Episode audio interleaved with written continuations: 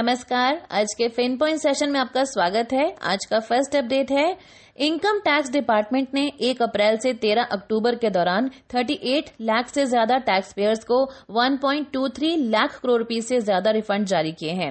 Central board of direct taxes यानी CBDT के अनुसार पर्सनल इनकम टैक्स में छत्तीस पॉइंट दो एक लाख टैक्स पेयर्स को तैंतीस हज़ार चार सौ बयालीस करोड़ रुपीस रिफंड जारी किए गए, जबकि कंपनी टैक्स में एक पॉइंट आठ नौ लाख टैक्स पेयर्स को नब्बे हज़ार बत्तीस करोड़ रुपीस लौटाए गए हैं। नेक्स्ट अपडेट है, रिलायंस इंडस्ट्रीज लिमिटेड के अनुसार उसे ग्लोबल इन्वेस्टमेंट फर्म केकेआर से उसकी रिटेल यूनिट में इन्वेस्टमेंट के लिए पाँच हज़ार पाँच सौ पचास करोड़ रुपीस मिले हैं।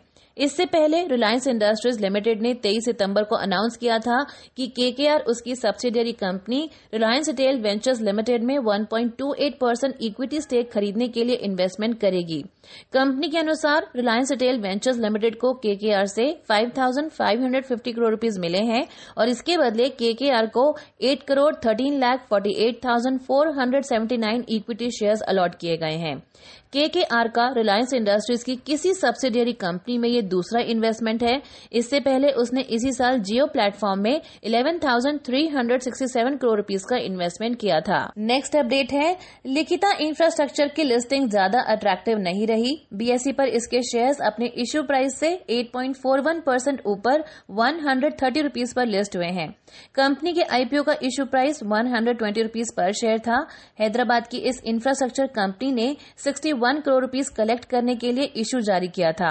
पिछले कुछ दिनों में जो आईपीओ जारी हुए थे उसके कंपैरिजन में कंपनी का इशू छोटा था। अपने लास्ट डे तक लिखिता इंफ्रास्ट्रक्चर का आईपीओ नौ पॉइंट पाँच एक टाइम सब्सक्राइब हुआ था।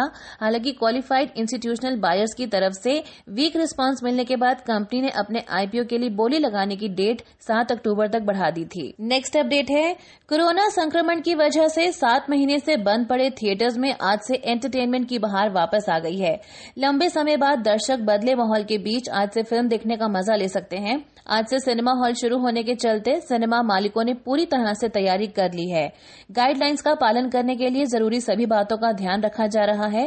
कोरोना वायरस के चलते सिनेमा हॉल्स की कुल सीटों में पचास परसेंट सीटों पर ही बैठने की परमिशन मिली है। नेक्स्ट अपडेट है, टाटा ग्रुप का सारा जोर अब ई कॉमर्स में अपनी प्रेजेंस बढ़ाने पर है।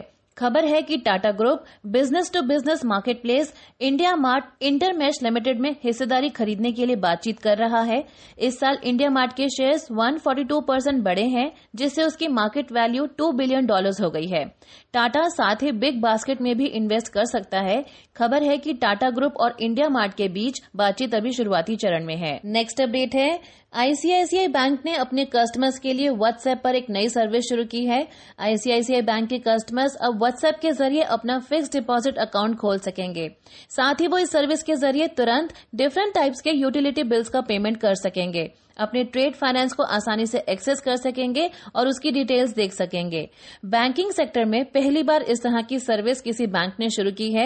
आईसीआईसीआई बैंक व्हाट्सएप के जरिए अपने कस्टमर्स को पच्चीस तरह की बैंकिंग सर्विसेज ऑफर करेगा, जिसकी अनाउंसमेंट आज आईसीआईसीआई बैंक ने की है।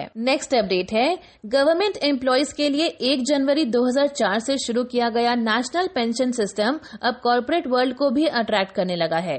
अभी तक इससे आठ हज़ार एक सौ छियासी कंपनीज जुड़ चुकी हैं। ये जानकारी एनपीएस का मैनेजमेंट करने वाले pension fund regulatory and development authority ने दी है। इसके साथ ही पीएफआरडीए का एसेट अंडर मैनेजमेंट पाँच लाख करोड़ रुपीस की लिमिट को पार कर गया है। पिछले कुछ सालों में एनपीएस कस्टमर्स की संख्या में अच्छी ग्रोथ हुई है। अभी तक गवर्नमेंट सेक्टर के सत्तर पॉइंट चार लाख एम्प्लॉयज और नॉन गवर्नमेंट सेक्टर के चौबीस पॉइंट दो चार लाख एम्प्लॉयज इस योजना में शामिल हुए हैं।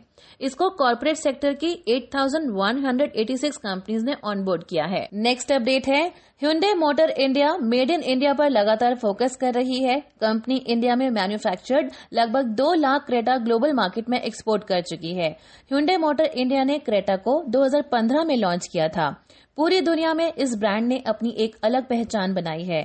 कंपनी का कहना है कि वो मेक इन इंडिया को लेकर काफी सीरियस है और अभी तक दो लाख से ज्यादा made in India Creta export कर चुके हैं। आपको बता दें कि पिछले साल पैसेंजर कार एक्सपोर्ट में Hyundai का मार्केट शेयर लगभग छब्बीस परसेंट था। Hyundai की कारें अट्ठासी कंट्रीज में एक्सपोर्ट की जाती हैं। यहाँ पर हमारा आज का फिन पॉइंट सेशन समाप्त होता है। ये वीडियो आपको कैसी लगी हमें कमेंट्स करके जरूर बताएं और वीडियो पसंद आई तो लाइक जरूर करें।